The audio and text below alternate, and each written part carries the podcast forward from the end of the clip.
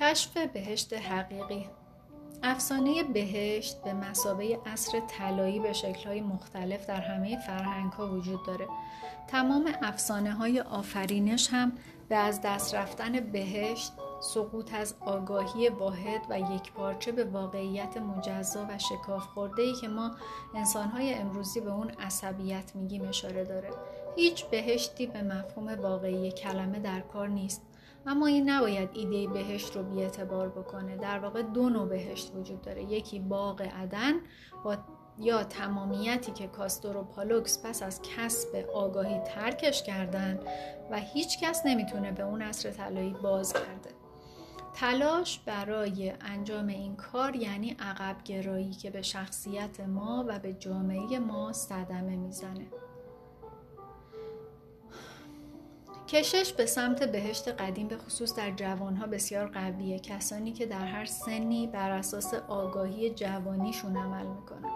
در جوانی از ما خواسته میشه تا وارد سطح جدیدی از آگاهی بشیم، اما همزمان چیزی در ما تمنای عقب رفتن، بازگشت به روزهای خوب قدیم، بهشت گمشده معصومیت، سادگی و استادی رو داره. این غم غربت در زمانهای مختلف سرتاسر عمرمون آوازش رو بر ما میخونه. اگه تسلیم این کشش بشید و بدون جذب هیچ چیزی از واقعیات تجربه و فرهنگ خودتون به بهشت کودکی برگردید، اون وقت عقب گرد کردید. بیماریهای جسمی و عاطفی بسیاری هست که از این عقب گرد ناشی میشن.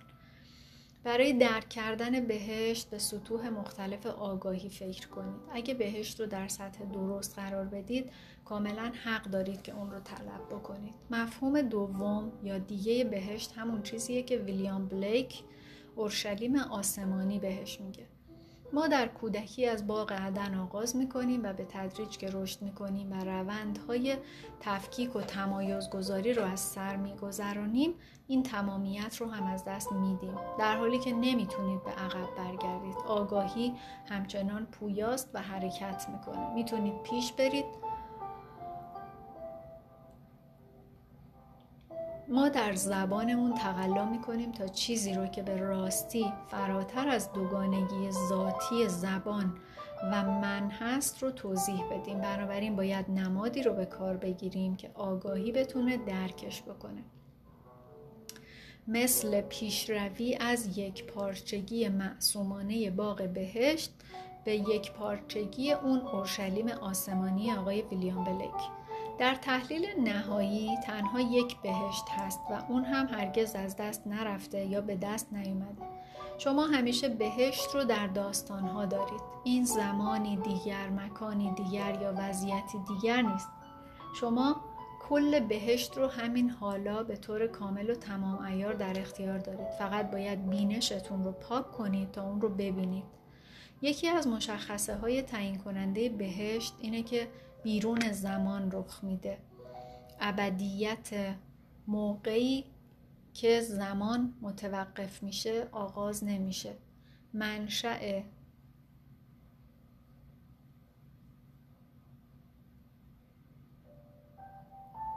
منشأ اون از تشخیص این نیاز اومد که هفته یک روز از آگاهی معمولی عقب نشینی کنیم. آگاه گرداندن دیدگاهمون از زمان گام اساسی به سمت روشنبینیه. از خودتون بپرسید که من با چه دیدگاهی از زمان زندگی میکنم؟ گاهی حس خوشبختی ما در تضاد با احساسمون از فوریت زمان قرار داره.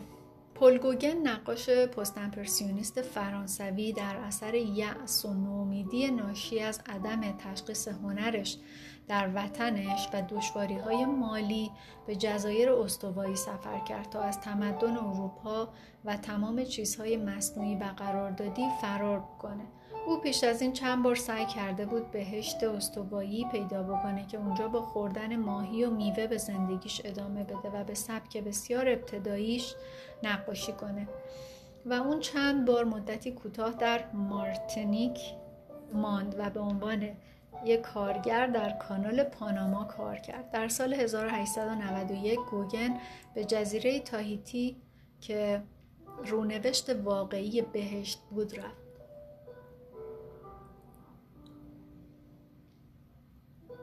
او فکر کرد که زندگی در تاهیتی کاملا برخلاف زندگی از خود بیگانش در اروپای قرن 19م. وقتی گوگن به دریای جنوب رسید، دریافت که واقعیت فیزیکی خلاف اون چیزیه که تصور میکرد. واقعیت اونجا فقر، گرسنگی و بیماری رو هم شامل میشد. اما اون در حین جستجوی خود بهشتی نمادین یا درونی دریافت که همون چیزیه که نقاشیش کرد و همون خاطره‌ایه که ما ازش داریم. زندگی بدون گاهگاهی چشیدن طعم بهشت غیر قابل تحمله. بهشت که کاستور و پالوکس در اون همچون یک تن هستن در درون ماست، اما همه ما باید اون باغ بهشت رو ترک بکنیم.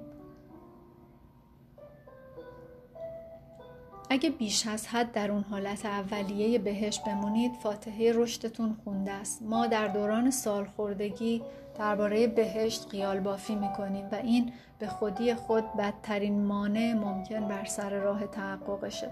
پذیرش کامل حقیقت میتونه شکست وحشتناکی به نظر بیاد. این حقیقت به قدری اساسیه که من باید دوباره تکرار کنم که بهشت وجود داره، اما به اندازه سطح آگاهی و هرگاه آماده دریافت اون باشید در دسترس شما قرار میگیره.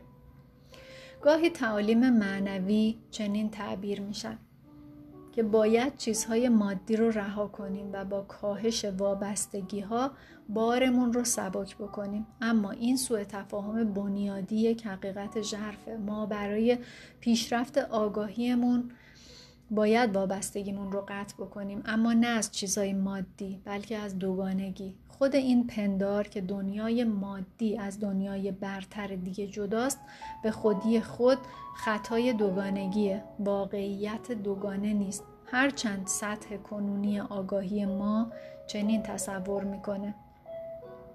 اگه کسی به نقطه جذب یا به هم رساندن دو قلم رو برسه، مثل بقیه مردم از قطبیت ازداد تبعیت نمیکنه. شخص روشنبین انقدر محدود و یه جانبه نیست و کمتر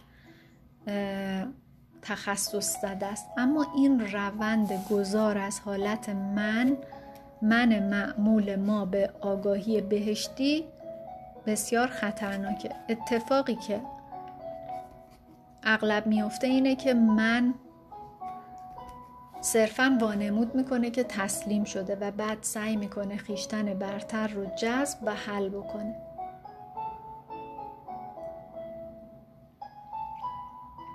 به این ترتیب باد میکنید و خیلی خود بزرگ بین میشید. میگم که 95% تعالیم لازم برای روشنبینی کسب ساختاریه که بتواند آن را تاب بیاورد و تحقق بهشت در اینجا بر روی زمین تقریباً ثانوی است.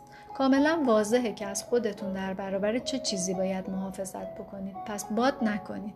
در نظر مردم عهد باستان، آرزوی دانستن همه چیز، یعنی مانند خدا بودن، یه آرزوی مرگبار بود. شما این رو در بسیاری از مردان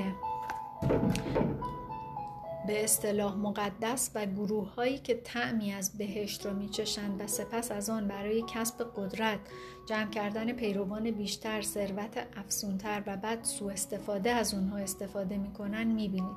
وقتی نوبت تحول واقعی میرسه، هیچ امکانی برای جذب آگاهی بهشتی نیست. این آگاهیه که شما رو جذب و حل میکنه. کسایی که به این نقطه از رشدشون میرسن، خارق العاده ترین بهانه ها رو مطرح میکنن تا سهم خودشون از بهشت رو طلب نکنن. کل جوهر انتخاب که مشخصه دنیای من پرستانه ماست، اولویت هایی داره. ما خودمون رو از طریق مبارزاتمون با این ازداد بی انتها تعریف میکنیم. ما از اینکه چطور به اونجا برسیم حرف میزنیم، در حالی که در واقع جای دیگه‌ای برای رفتن وجود نداره اصلا. دستخط یهودا. میگن مسیح به یهودا گفت تو از همه آنان بیشتر پیش خواهی رفت، چرا که تو مردی را که بر من لباس میپوشاند قربانی خواهی کرد. من از نهادهای مذهبی رسمی انتقاد کردم و گفتم که آنها نتوانستند که نیازهای روحی و معنوی بشر امروزی را خطاب قرار دهند و نتوانستند وجوه عمیق‌تر تعالیمشان را ببینند. تمام مفاهیم الوهیت به ناگزیر استعاره ها و نمادهایی برای آن رمز و رازی هستند که به کلی فراتر از دانش ماست. این یونگ بود که مرا بیدار کرد و اعتبار ادعای کلیسا را برایم روشن ساخت که میگوید مسیحیت در واقع تصویر قدرتمندی از روان انسان غربی بوده و هنوز هم راهنمای معتبری برای راه درونی است. یونگ بنا به اذعان خودش هرگز از زخم‌های پدر کشیشش التیام نیافت، اما باز هم این کار یونگ بود که کلید درک تعالیم مذهبی به طرزی نو را به من داد. از نظر یونگ در بنیادگرایی مسیحی و طرد کامل وجه تاریک وضعیت بشر تضادی اساسی وجود داشت. از خط تازه کشف شده یهودا که نوشته قدیمی متعلق به قرن دوم میلادیه که مدت‌های زیادی مدفون بوده و می‌باید در فهرست طولانی انجیل‌های قرار می‌گرفته که کلیسا جزو کتب مذهبیش قرار داده باشه، دیدگاهی رو ارائه میکنه که میتونه برای خروج از تضاد به ما کمک بکنه. مشاهده اینکه کلیسا با این وظیفه عظیم روبروه که به طیف وسیعی از آگاهی در مراسم عبادیش خدمت بکنه، انتقاد من از آموزه های اون رو ملایم تر کرد. من 3 سطح اصلی آگاهی رو دیدم که تاریخ وارد خدمات کلیسا کرده و هر یک از اینها به قدری از بقیه متفاوته که گردآوردن همه در مجموعه واحدی از آموزه ها واقعاً گیج کننده است. اولین سطح آگاهی برای مردم بسیار بدوی و بیشتر بیسوادیه که بهترین تعلیم رو قانون و اقتدار حاکم به اونها میده. دومی وضعیت خود ما، یعنی افرادی که استقلال فکری داریم و آزادی و دموکراسی رو حق خدادادی خودمون میدونیم. و سومین سطح در واقع درکیه که فقط تازه داره ظهور میکنه و میگه آگاهی من برای اداره امور مردم و حکومت کافی نیست.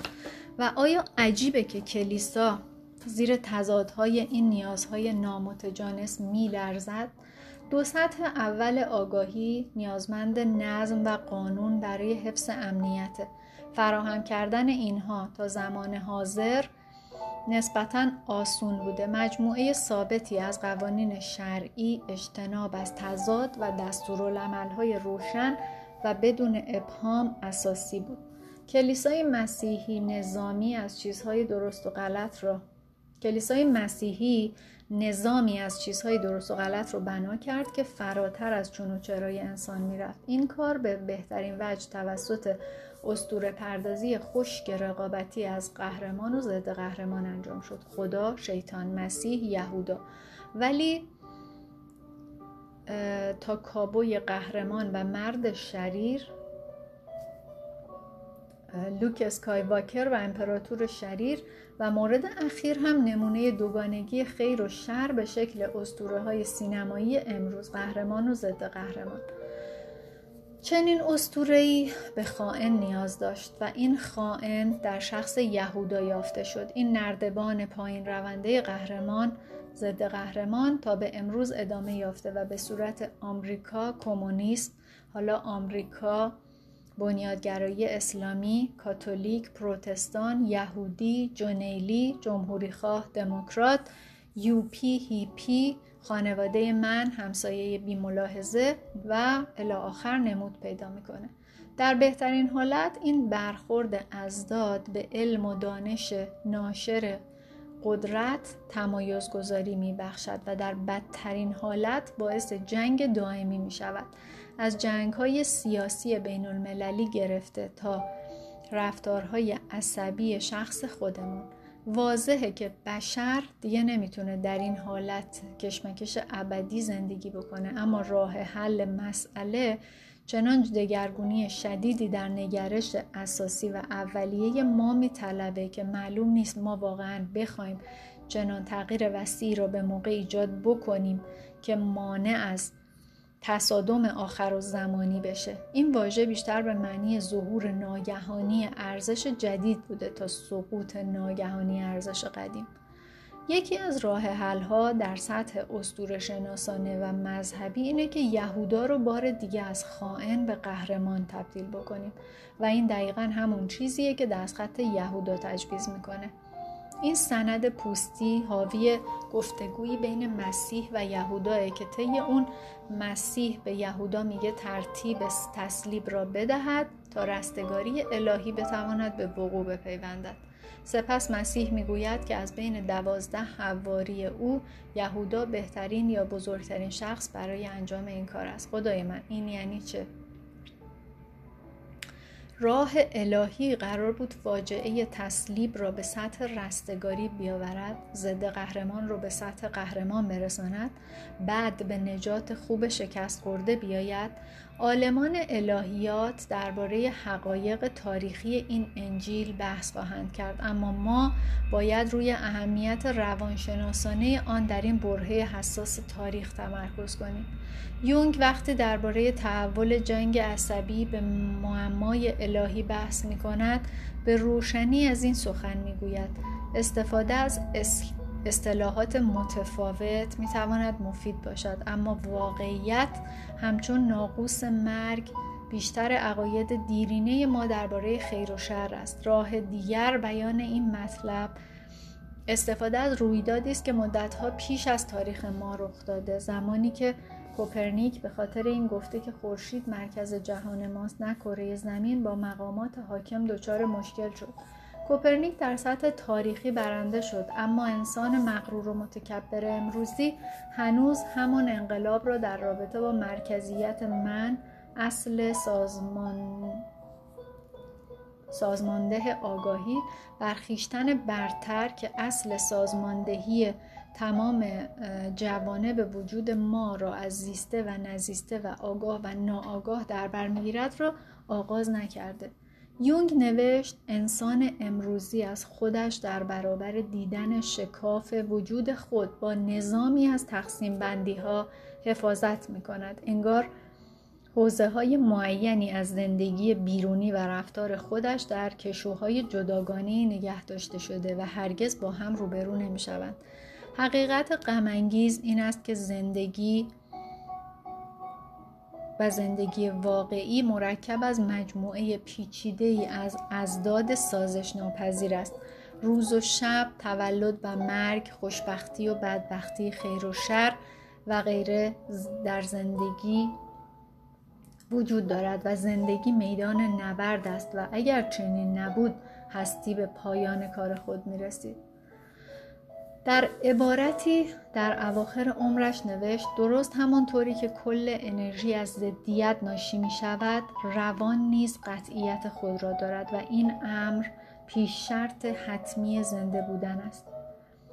هم به لحاظ نظری و هم عملی همه چیزهای زنده دو قطبی هستند. آن وقت در برابر این نیروی قدرتمند وحدت شکننده من را داریم. اینکه اصلاً وجود من ممکن شد ناشی از این واقعیت است که همه اضداد در پی دستیابی به حالتی از تعادل هستند.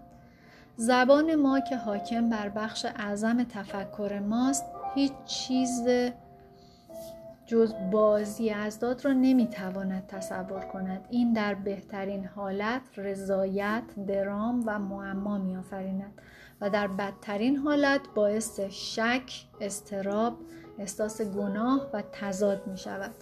ظاهراً بشر امروزی بیشتر و بیشتر به موقعیت دردناک حملت بر سر انتخاب بودن یا نبودن کشیده می شود. پس آیا ما مادامی که در زندگی بشری هستیم محکومیم از دوپاره شدن توسط انتخاب‌های دوگانه رنج ببریم؟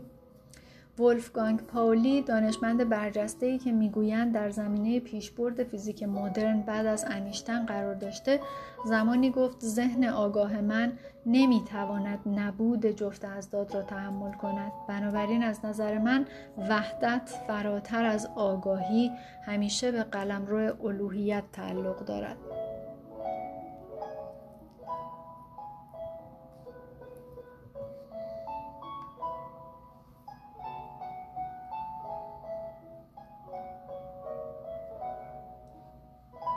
پایان کتاب زندگی نزیستت را زندگی کن.